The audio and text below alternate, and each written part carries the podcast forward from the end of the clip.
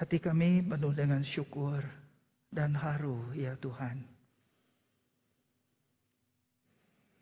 Kami tahu Tuhan sayang kami. Tuhan pilih kami karena Tuhan mau pakai kami. Sehingga kehidupan kami boleh mengalirkan dan memancarkan perbuatan-Mu yang ajaib seperti yang dinyanyikan anak-anak barusan. Melihat ketulusan, kepolosan, dan keluguan anak-anak penyanyi mengekspresikan betapa ajaibnya perbuatan Tuhan. Di atas diri anak-anak yang sejak kecil Tuhan sudah bawa ke rumah Tuhan. Mereka sebagai generasi penerus satu hari tidak terlalu lama dari sekarang. Mereka akan menjadi generasi yang siap dan handal di rumah-Mu di tempat ini. Tuhan lindungi anak-anak ini. Biar mereka tumbuh dengan sehat, dengan normal, dengan urapan Roh Kudus dan penyertaan Tuhan dan penuh dengan firman. Karena mereka dibekali dan dipersiapkan untuk masa depan di dalam rumah-Mu dan di dalam kerajaan surga. Kami rindu pagi ini melihat Tuhan, mendengar Tuhan, dan mengalami Tuhan sekali lagi.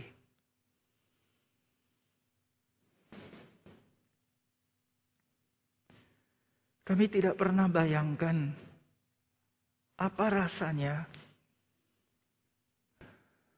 waktu bertemu dengan Tuhan, melihat Tuhan, mengalami Tuhan, menatap Tuhan. Kami yakin sekali kehidupan kami akan diubah sepenuhnya 180 derajat.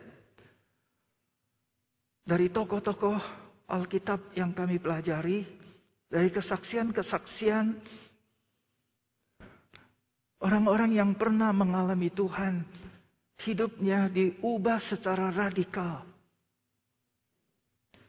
Tuhan, kami rindu di dalam seumur hidup kami yang tidak terlalu panjang, yang relatif pendek, kalau kami tidak bertemu Tuhan, kalau kami tidak mengalami Tuhan, kalau kami tidak mendengar Tuhan, kalau kami tidak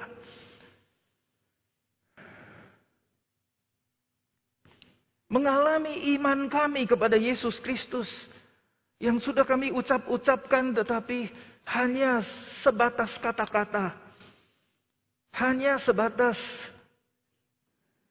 belajar firman di dalam grup. Kami rindu Tuhan, kami mengalami Tuhan secara pribadi. 40 hari menepaki jejak Yesus menuju ke Yerusalem, menderita dan dipaku di atas kayu salib, menjadi motivasi dan tujuan kami. Bahkan kami sedang belajar sekalipun gagal, kami mau puasa, berdoa, dekat dengan Tuhan. Kami rindu sekali di dalam pengalaman 40 hari ini, iman kami menjadi nyata, sekalipun sekarang sudah. Tapi kami ingin lebih dalam lagi, kami ingin lebih nyata lagi, kami ingin lebih dalam lagi mengalami Tuhan. Kami tahu ini inisiatif Tuhan, bukan inisiatif kami. Karena kalau Tuhan menampakkan diri kepada kami, itu adalah kemurahan dan anugerah. Sekalipun Tuhan bilang kepada Musa, kalau ketemu sama Tuhan bisa mati deksek. Tetapi kami lebih memilih kalau kami bisa ketemu sama Tuhan, kami mati deksek. Ketimbang kami hidup lama-lama tapi kami gak pernah ketemu kepada Tuhan dan tidak pernah dengar Tuhan. Yang kami dengar adalah yang dikatakan oleh manusia yang sebentar lagi lupa. Tetapi kalau kami bisa mendengar Tuhan, mengalami Tuhan secara pribadi, maka Tuhan, seumur hidup kami, kami tidak akan lupakan. Petrus, Yohanes, dan Yakobus menjelang Tuhan Yesus dipaku. Mereka mendapat kehormatan, diajak oleh Tuhan Yesus ke Gunung Transfigurasi. Waktu Tuhan Yesus bercakap-cakap dengan Musa, dengan Elia, Petrus, Yohanes, dan Yakobus di kaki tempat Tuhan Yesus berdiri itu mendengar, melihat, menyaksikan, mengagumi, dan mendapat kemuliaan kehadiran Tuhan Yesus yang mulia. Kami tidak minta yang muluk-muluk, tetapi kami minta di dalam seumur hidup kami yang pendek, Tuhan, biarlah kami mengalami Tuhan seperti murid-murid, seperti rasul-rasul. Ya Tuhan, kami mau bertobat, ajar kami supaya kami rela meninggalkan apa saja yang menjadi penghalang, sehingga Tuhan berkenan menampakkan diri, berkata-kata, berfirman, memberikan rema, dan membawa kehangatan dan api Tuhan ke dalam hati kami. Pimpin waktu ke depan, waktu kami bersama-sama merenungkan firman-Mu. Hamba-Mu yang sangat terbatas, dan kami-kami juga yang bisa tidak fokus, tidak konsentrasi. Waktu ibadah kami tidak sengaja, tetapi pikiran kami bisa kemana-mana. Dari rumah sampai jalanan, sampai mana saja yang akhirnya kami tidak mendengarkan firman dan tidak beribadah. Kami minta Tuhan tolong kami saat ini, yang penting agar kami bertemu dengan Tuhan, mendengar Tuhan, melihat Tuhan, mengalami Tuhan, dipenuhi oleh Tuhan, diurapi oleh Tuhan. Inilah doa kami ya Tuhan, demi nama Tuhan Yesus Kristus kami pohonkan doa berkat ini, sama-sama katakan amin.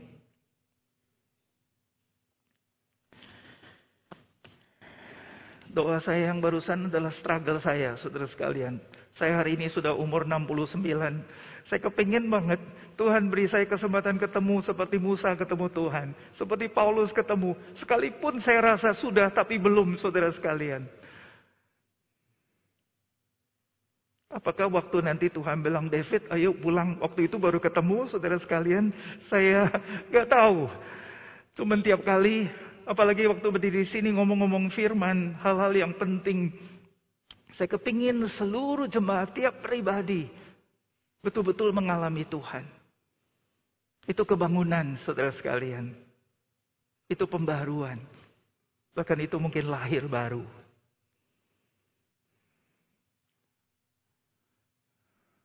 Di Asbury Theological Seminary, di Asbury University sedang terjadi kebangunan.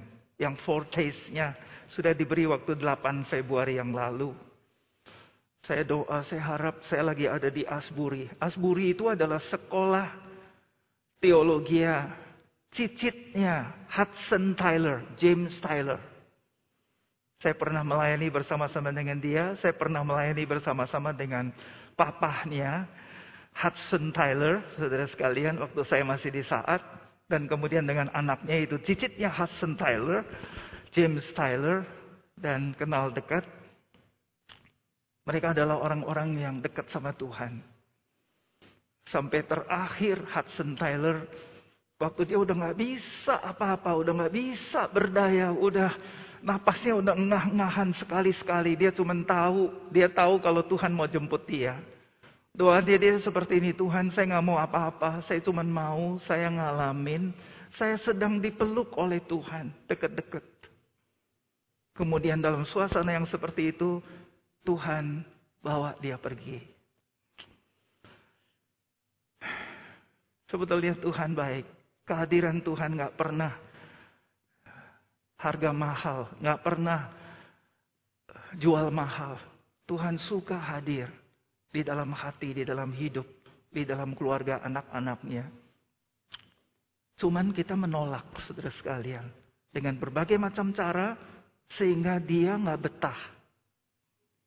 Waktu kita tidak menganggap dia ada, kita punya cara, kita punya hidup, kita punya kata-kata. Seperti itu, saudara sekalian, berarti tidak anggap dia ada di ruangan. Dia akan segera pergi. Dia gak bisa nongkrong di situ, ngeliatin kita punya sikap yang terus-menerus menolak dia. Akhirnya kita doa seperti barusan. Ya Tuhan, saya rindu melihat wajah-Mu. Ya Tuhan, saya rindu mendengar suara-Mu. Itu bohong, saudara sekalian.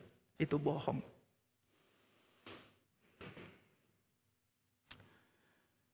Hari ini kita akan bicara hal yang penting.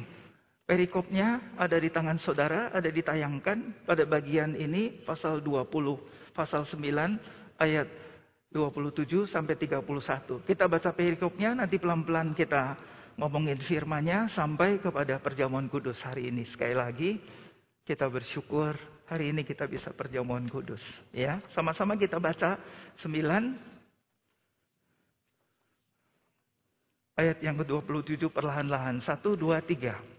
Ketika Yesus meneruskan perjalanannya dari sana, dua orang buta mengikutinya sambil berseru-seru dan berkata, "Kasihanilah kami, kami anak Daud."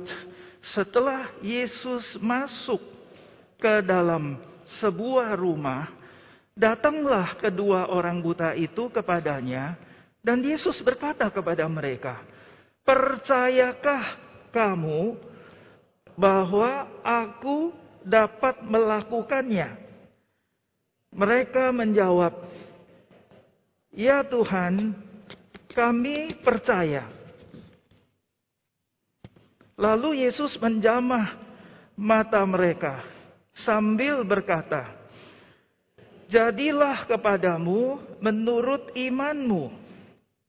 Maka meleklah mata mereka, dan Yesus pun dengan tegas berpesan kepada mereka.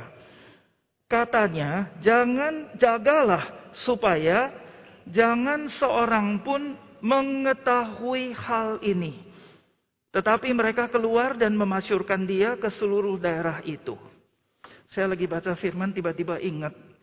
Minggu-minggu lalu saya lagi berdiri di depan, kemudian ada saudara yang bilang, "Musa, waktu khotbah maskernya dibuka, kita nggak kedengeran." Saya bergumul untuk buka. Pandemi masih ada, disiplin ini harus dijalanin. Tapi pendek-pendek aja lagi di sini, nanti pakai lagi ya. Jadi minta izin dibuka, saudara sekalian. Sekalipun di mana-mana udah buka masker, tapi saya kira tidak, karena virus itu jahat, saudara sekalian.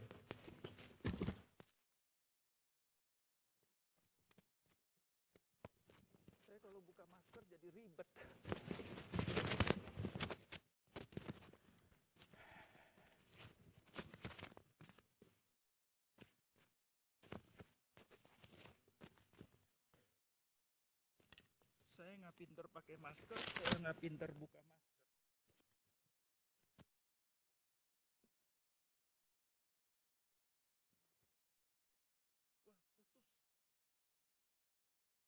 masker. Nah, semopan.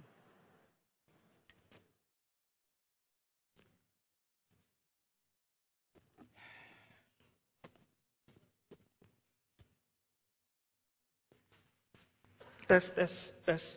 Masih bisa hidup? Tes. Ini minta maaf, jadi talinya bukan kawatnya, besinya putus, saudara sekalian.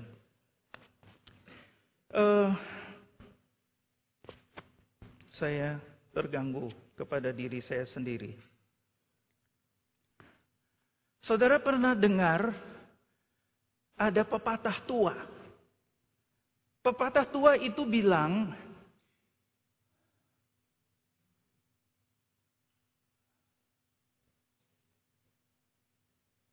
"You are what you are." Kamu adalah kamu. Saya adalah saya. You are what you are. Dikembangkan, saudara sekalian, "You are what you say." Kamu adalah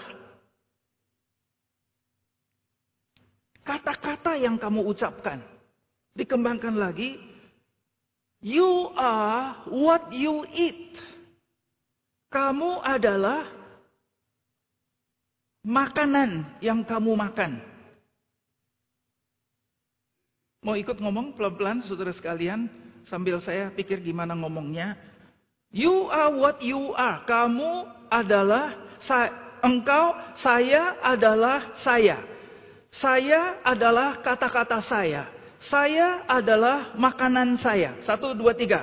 Saya adalah saya. Saya adalah kata-kata saya. Saya adalah makanan saya. Setuju nggak, saudara sekalian? Saya adalah kata-kata saya adalah makanan saya. Perumpamaan, ini perumpamaan saudara sekalian. Perumpamannya apa? Minggu lalu saya lagi suka makan nasi padang. Jadi pagi padang, siang padang, sore padang, tengah malam padang. Sepanjang hari padang. Nggak beneran ya saudara sekalian. Saya cuma ngomong sebagai perumpamaan. Nanti jangan ada saudara yang bilang, Musa lagi sedang makan padang, saya antar makanan padang. Saya minta ampun saudara sekalian. Ini hanya perumpamaan aja supaya kata-kata tadi menuju kepada tema yang nanti akan membangkitkan atau mencerahkan hati kita. Ya. Minggu lalu saya lagi terdorong, suka dengar news. Jadi saya pergi ke TV, semua news saya dengar. Itu ada CNN, itu ada Fox, itu ada ABC, itu ada NBC, itu ada BBC, itu ada Al Jazeera, itu ada Bloomberg, itu ada apa saja saya dengerin. Saudara sekalian, saya adalah nasi padang tadi. Saya adalah news. Pikiran saya semua dikuasai oleh itu.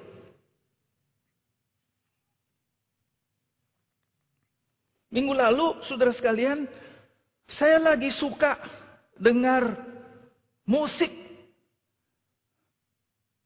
Christian rock. Saudara pernah dengar Christian rock? Saudara sekalian, jadi saya tiap hari dengerin Christian rock.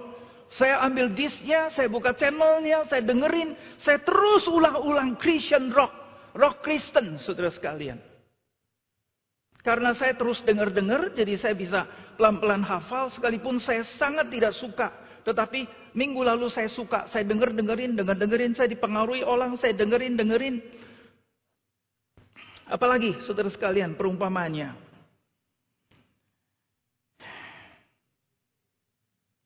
Saudara kasih contoh ya. Kita minta Tuhan tolong. Hari itu lihat riset. Kemudian riset itu mengatakan kalau kamu mau umur panjang, kamu harus banyak makan kacang. Jadi saudara sekalian, kacang yang ada di lemari saya makanin semua. Kacang yang di luar saya beliin semua. Saya terus ngemil kacang. Saya adalah kacang, saudara sekalian. Karena saya mau umur panjang. Kemudian apalagi, saudara sekalian? You are what you eat.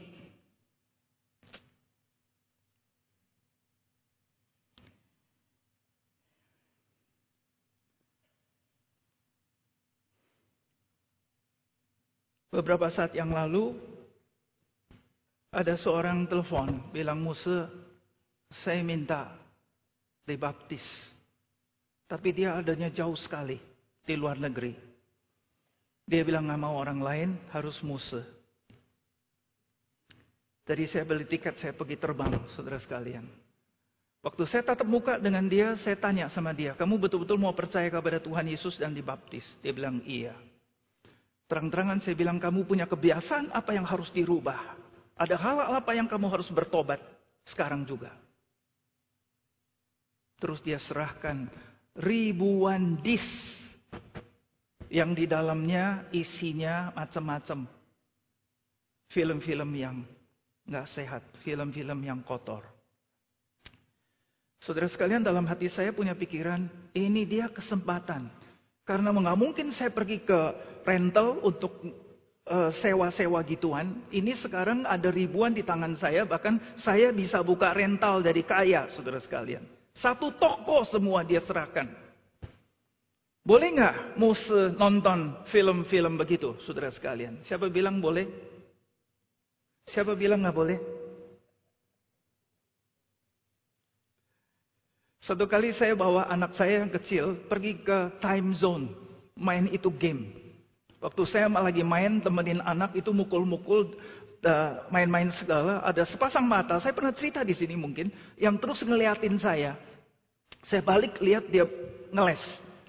Kemudian saya main lagi, saya tahu di belakang saya ada orang lihat. Waktu saya balik dia ngeles lagi. Terakhir saya ketemu orangnya, saya paranin. Saya bilang, kamu kenal saya? Dia bilang, iya, kamu Musa. Wah, saya nggak kenal dia tapi dia kenal saya. Kemudian Bapak tidak boleh ada di sini. Saya bawa anak main, tetapi ini bukan tempat anak untuk main. Kamu tidak boleh ada di sini. Saya langsung bilang, Mei, womeng huijia. Saya langsung ajak anak saya pulang. Main di time zone aja, nggak boleh, saudara sekalian. Ada orang lihat film bagus, beliin tiket buat Musa. Dia bilang, Musa, ini film bagus, saya udah beli tiket. Ayo kita pergi nonton di sinema. Terus ada jemaat yang lain bilang, awas Musa, kamu tidak boleh pergi ke bioskop, di sinema nonton film. Apalagi ini dis yang begitu banyak di depan Musa. Akhirnya gimana? Pendek cerita, Musa berdoa, minta kuasa Tuhan, kemudian saya bawa ke tanah lapang, satu-satu saya tongkrongin, saya tidak minta orang lain, satu-satu saya tongkrongin, dibakar, satu-satu. Sepanjang hari sampai malam, kemudian saya sakit seminggu, saudara sekalian. Itu peperangan rohani, saudara sekalian, itu peperangan rohani. Nah, hari ini, saudara sekalian, kita lagi 40 hari menuju kepada Tuhan Yesus dipaku di atas kayu salib. You are what you eat. Kamu adalah makanan kamu. Tuhan Yesus berkatanya bagaimana? Sesungguhnya, jikalau kamu tidak makan daging anak manusia dan minum darahnya, maka kamu tidak mempunyai hidup di dalam dirimu. Jikalau kamu tidak makan daging anak manusia dan minum darahnya, kamu tidak mempunyai hidup di dalam dirimu. Unless you eat the flesh of the Son of Man and drink his blood, you have no life in you. Jelas sekali, saudara sekalian. Sebentar kita akan perjamuan kudus, dikaitkan dengan firman perikop, nanti kita akan balik ke situ. Saudara sekalian, hari ini kita diingatkan. Tuhan undang kita ke dalam perjamuan kudus. Perjamuan kudus bukan sekedar perjamuan kudus, saudara sekalian. Memang makan roti, minum anggur sebagai simbol. Tapi di dalamnya punya arti dan maknanya yang sangat dalam.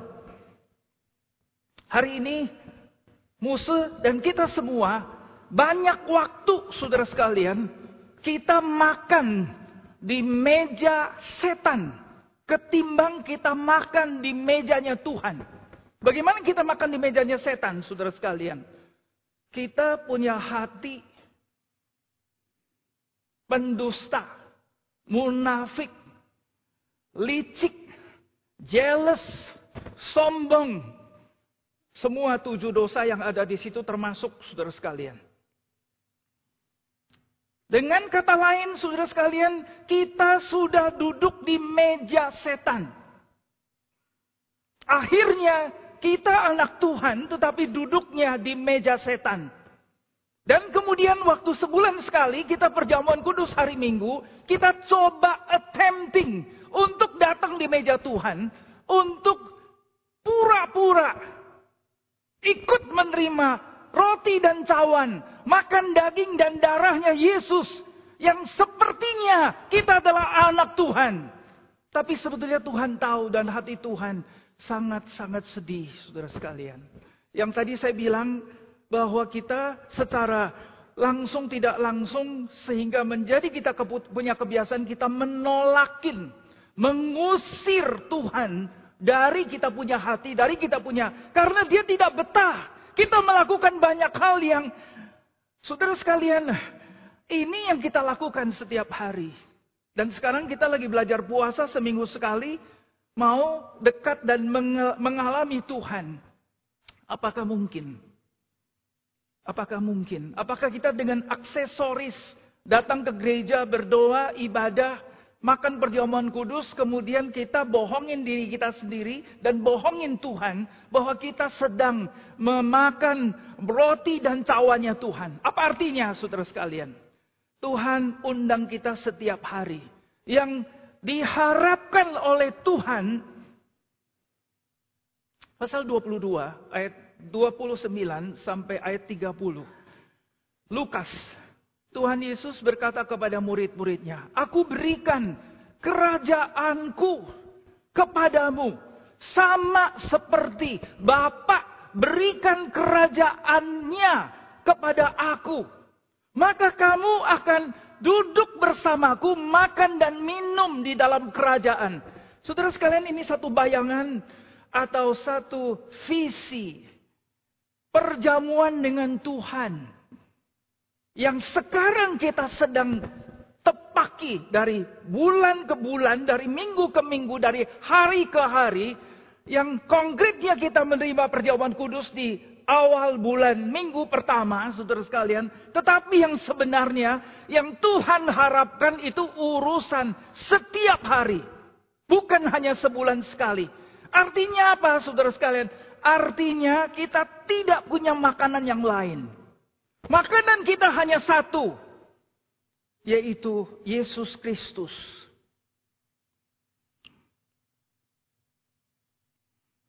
Kita tidak makan yang lain karena Yesus Kristus adalah sumber kehidupan. Setelah kita beriman dan percaya kepada Yesus Kristus, kita terima Yesus Kristus ke dalam hidup kita.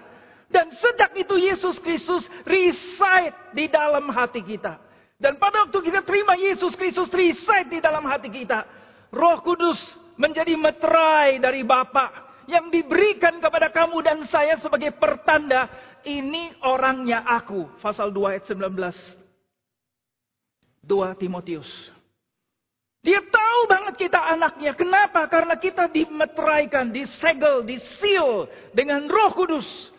Sehingga kita nggak bisa lari. Setan lihat, saudara sekalian. Kita ini orang-orangnya. Tetapi di dalam kehidupan sehari-hari, kita distracted. Banyak di antara kita, mulai dari Musa, saudara sekalian, makanan kita sehari-hari bukan Yesus Kristus.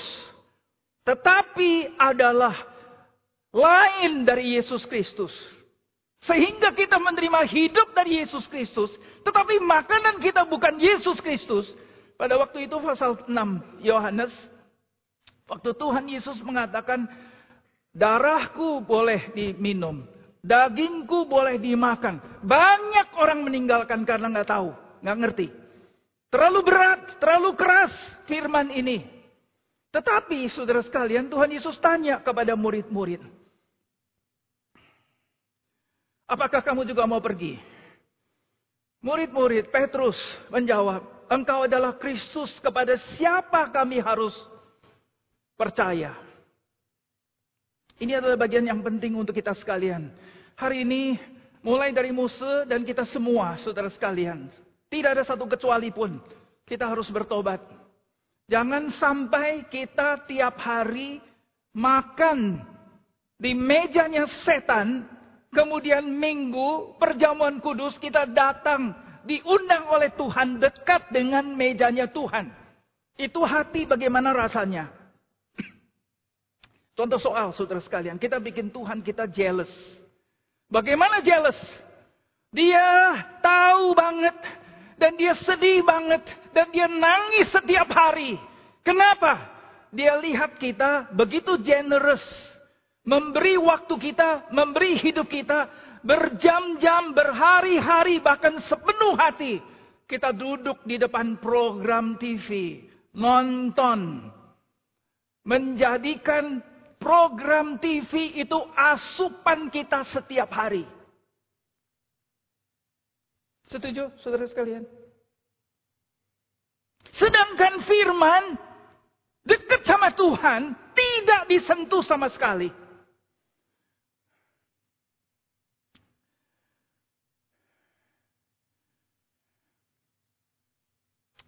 Minggu-minggu Musa sering ngomong, saudara sekalian nanti habis makan siang pulang, ambil Alkitabmu, baca lagi perikop yang tadi udah dibaca, kemudian refleksi. Tulis, bikin catatan apa yang tadi firman Tuhan sudah katakan. Ayo diomong-omong, di sharing di rumah. Supaya hati kita jadi panas. Waktu suami istri, waktu anak-anak sharing firman, saudara sekalian, itu sama seperti apa? Itu sama seperti dua murid Yesus yang menuju ke jalan Emmaus. Kemudian Yesus merging di tengah jalan.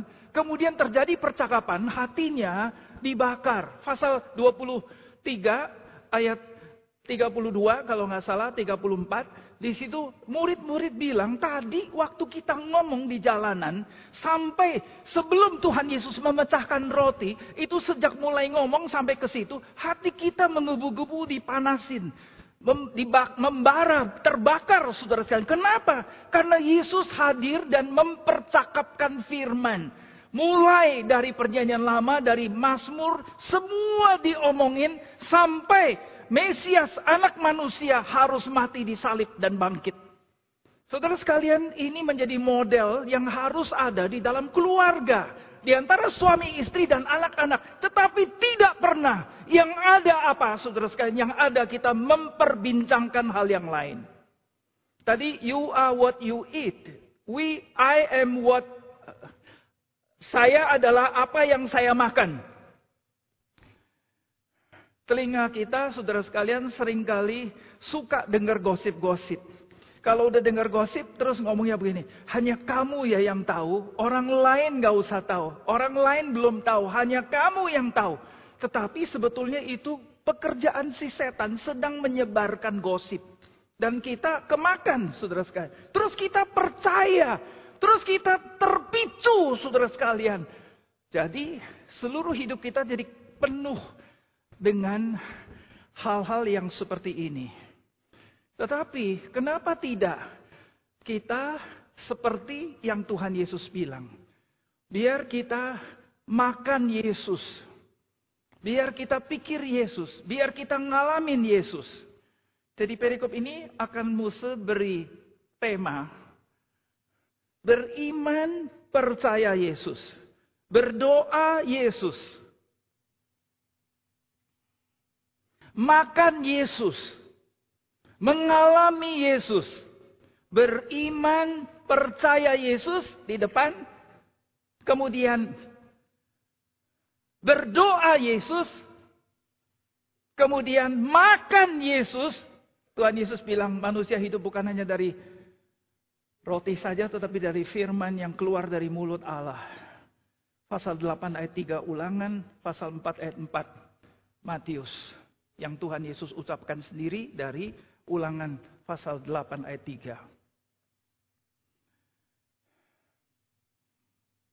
3. Hari itu Tuhan Yesus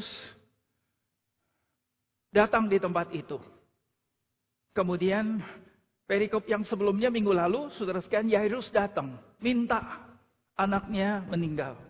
Kemudian lagi ngomong seperti ini, mau jalan pergi ke sana.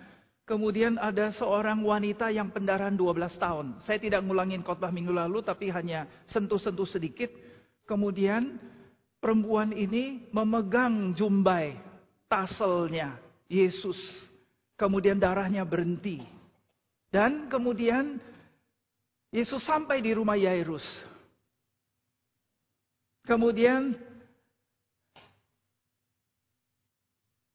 Putri Yairus disembuhkan. Kemudian dua orang buta dijamah dan disembuhkan. Saudara sekalian, proses ini, saudara sekalian, di depan. Kemudian Tuhan Yesus tanya kepada dua orang yang buta itu. Kamu percaya kalau aku bisa lakukan hal ini? Bisa menyembuhkan? Mereka bilang, aku percaya. Segera mata mereka terbuka. Saudara sekalian, iman di tempat ini menjadi bagian yang penting. Apa itu iman? Iman yaitu percaya Yesus eksis. Iman adalah percaya Yesus disalib menanggung dosa engkau dan aku. Iman adalah percaya Yesus adalah juru selamat, jalan dan kebenaran dan hidup satu-satunya yang ditetapkan oleh Allah Bapa supaya kamu dan saya diselamatkan, dosa diampuni, dan jalan satu-satunya menuju ke Bapa, menuju ke rumah Allah. Itu iman, saudara sekalian. Jadi kedua Buta, si buta ini dia percaya. Waktu dia percaya, dia panggil-panggil, "Hai anak Daud, Yesus anak Daud, kasihanilah." Anak Daud itu satu term yang dipakai di zaman itu, di perjanjian lama, di perjanjian baru maksud saya, untuk memberikan respon, indikasi, tanda bahwa keturunan Daud itu adalah Mesias. Dan Mesias itu adalah Yesus Kristus. Si buta dari mana dia dengar? Saya kira banyak orang di sekitar ngomong-ngomong tentang Yesus sebelum peristiwa ini terjadi. Maka mereka mempunyai pengharapan. Sekalipun mereka menghadapi halangan. Waktu dia panggil-panggil, orang langsung menghardik, menahan, melarang, bahkan menghambat. Tetapi mereka beriman kepada Yesus. Mereka tidak takut apapun. Mereka kejar, ikut sampai Yesus masuk ke rumah. Ini adalah iman yang persisten, yang konsisten, yang teguh. Apapun dia tidak akan takut untuk mundur. Dia percaya kepada Yesus. Ini bagian yang pertama. Beriman, percaya Yesus. Yang kedua, berdoa kepada Yesus. Kemudian mereka teriak, "Hai anak Daud, kasihanilah kami, kasihanilah aku." Berdoa kepada Yesus. Yang ketiga, karena berdoa kepada Yesus dan dia mengalami Yesus. Dia terima Yesus, dia makan Yesus untuk kita. Dan dia mengalami Yesus, mengalami kuasanya, mengalami jamahannya dan kesembuhannya. Bagian ini sebetulnya kaya, tetapi tujuan yang tadi saya mau katakan adalah hari ini kita mau datang di meja Tuhan. Tapi sebelum kita datang di meja Tuhan, kita harus bertobat. Karena selama ini mungkin kita duduk di mejanya setan. Dan itu semua harus diberesin. Kita gak bisa pura-pura, saudara sekalian. Kita harus ngaku dengan sungguh-sungguh. Sehingga waktu kita duduk dengan meja Tuhan, sekarang juga, dan seterusnya. Jadi 3 pertanyaan aplikatif. Yang pertama, apakah mulai hari ini saya mau bertobat dan setiap saat duduk di meja Tuhan? Artinya, darah dan daging Yesus sebagai sumber, satu-satunya sumber kehidupan. Tidak ada makanan yang lain. Waktu Tuhan Yesus bicara dengan perempuan Samaria, murid-murid pergi keluar beli makanan. Kemudian waktu murid-murid pulang bawa makanan, kemudian mau beri makan kepada Tuhan Yesus, pasal 4 ayat 34. Tuhan Yesus bilang, "Makananku adalah melakukan kehendak Dia yang mengutus aku dan menyelesaikan pekerjaannya." Yesus tahu banget dia makan apa, saudara sekalian. Setiap hari dia bertemu dengan Bapa. Waktu dia hidup di atas bumi, dia mendengar suara Bapa, dia menyaksikan apa yang gerakan roh Bapa mau kerjakan, semua apa firman Bapa, dan dia bilang, "Aku di dalam Bapa, Bapa di dalam aku." Kalau kamu tidak tahu tentang Bapa, kalau kamu tidak yakin tentang aku, lihat apa yang aku kerjakan adalah pekerjaan Bapa, maka kamu patut untuk beriman dan percaya. Ini adalah makan daging Yesus dan minum darah Yesus, arti yang sebenarnya. Dan hari ini kita akan lakukan. Tuhan tolong kita sekalian, saudara sekalian. Kalau spontanmu setanya, apakah kamu mau bertobat? Sungguh-sungguh, mulai hari ini, tidak makan di meja setan. Yang bukan Tuhan. Yang bukan Tuhan Yesus. Tapi makan di mejanya Tuhan. Kira-kira apa jawabmu? Yang kedua, apakah saudara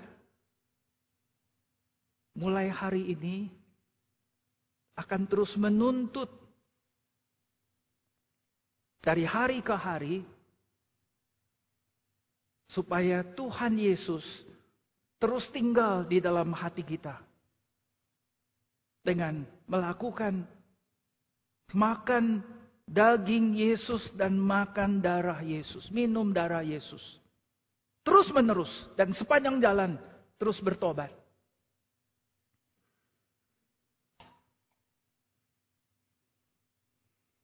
Musa undang semua. Hari Rabu malam kita datang berdoa. Bukan untuk ritual, saudara sekalian. Tapi kita mau jalan sama Tuhan Yesus. Dan makan daging Yesus. Minum darah Yesus. Mendapatkan kekuatan dari sumber kehidupan. Yesus Kristus sendiri. Tidak ada yang lain. Tadi saya ketemu dengan ibu sebelah sini. Saya bilang, bagaimana ibu sudah berani, sudah kuat? Iya Pak, saya punya Tuhan Yesus di dalam diri saya. Saya kira ini satu jawaban yang spontan dan benar. Kamu punya Tuhan Yesus, kamu makannya, minumnya, makan daging Yesus, minum darah Yesus, bergantung sama Yesus, bergantung sama kuasa Yesus, bergantung sama kehadiran Yesus. Maka kamu akan dimampukan untuk melakukan apa saja. Saya ketemu lagi satu ibu di sana dan saya tanyakan hal ini dan jawabannya sama. Saudara sekalian, saya harap kalau pertanyaan ini ditanyakan kepada setiap kita, kita punya jawaban yang sama. Tetapi kita harus mulai bertobat sekarang. Sebentar perjamuan kudus akan kita lakukan. Kita harus bertobat sekarang juga. Kalau tidak, saudara sekalian, jangan coba-coba. Saya khawatir, saudara sekalian, saya tidak mengancam. Tapi tulisan Paulus pasal 11 ayat 23 sampai 29 di situ dikatakan orang-orang Korintus waktu itu ada yang karena demikian sehingga mereka sakit bahkan mati sekalipun. Saya tidak harap itu terjadi dan ini mengingatkan tetapi bukan ancaman. Kita hatinya lembut diingatkan kita bertobat. Jadi jangan pura-pura sekali lagi. Tuhan paling benci sama orang yang pura-pura. Saya baru tahu, saudara sekalian. Saya ngomong di sini, tapi saudara nggak usah investigasi siapa. Saya baru tahu itu dibohongin itu sakitnya setengah mati. Dipura-purain itu sakitnya setengah mati, saudara sekalian. Saya bayangin Tuhan Yesus itu apa-apa tahu. Tapi dimainin, dibohongin, saudara sekalian. Bagaimana hati Yesus? Dia cemburu, saudara sekalian. Karena kita baik kepada setan. Makan makanan setan. Yang kita makan dari hari ke hari, waktu ke waktu. Tetapi kita singkirkan. Makan daging Yesus dan minum darah Yesus. Dan kita tidak bergantung kepada Tuhan Yesus dan kuasanya. Kita mau bertobat. Yang ketiga. Kita minta Tuhan beri kita kebangunan. Sekarang juga. Saya nggak tahu saya masih bisa hidup berapa tahun. Waktu saya baca riwayat-riwayat hidup. Ada yang namanya Charles Finney. Ada yang namanya siapa lagi? Saudara sekalian. John Wesley. Ada yang namanya... Jonathan Edwards. Saudara sekalian, waktu saya ketemukan masa-masa dia ketemu sama Tuhan, hidupnya dirubah. Saya bilang, Tuhan saya mau yang ini Tuhan. Saya mau yang ini. Saya minta pengalaman yang seperti ini saya mau. Waktu itu siapa? D.L. Moody, saudara sekalian. D.L. Moody. Waktu dia mengalami Tuhan, saudara sekalian, dia jalan di lorong itu. Kemudian dia alami kehadiran Tuhan yang besar. Dia nikung masuk di dalam rumah. Dia mengalami kepenuhan dari Tuhan. Sejak itu hidupnya. Menjadi saksi Tuhan yang hidup. Diberkatin. Kemana saja dia pergi. Memberitakan Injil. Ribuan orang. Saudara sekalian, di dalam diri kita ada potensi yang besar. Yesus Kristus dan Roh Kudus yang tidak terbatas. Yang... secara official kita sudah punya. Ada di dalam diri kita. Tetapi kita tidak efektif. Dia terbelenggu, terbungkam, terikat. Karena kita tiap hari makan, minum di meja setan. Kita anak-anak setan jadinya, saudara sekalian. Dia senang dengan anak-anak Tuhan. Saya minta hari itu, hari ini, stop sampai di sini. Kita bertobat dengan sungguh-sungguh. Kita mau jalan bersama Tuhan 40 hari. Hari Rabu undang saudara datang. Dan kita minta kebangunan. 3 pertanyaan aplikatif saudara bawa pulang digumulin. Mari kita siapkan untuk perjamuan kudus. Saya kepingin lagu yang tadi dinyanyikan. Tuhan dengarlah doaku. Tuhan Ampuni dosaku, darahmu sucikanku, darahmu selamatkanku. Tuhan dengarlah doaku, Tuhan ampuni dosaku. Itu lagu kita nyanyi lagi untuk persiapan Perjamuan Kudus, kemudian salibnya. Mari kita persiapkan diri masing-masing, kita nyanyikan lagu itu.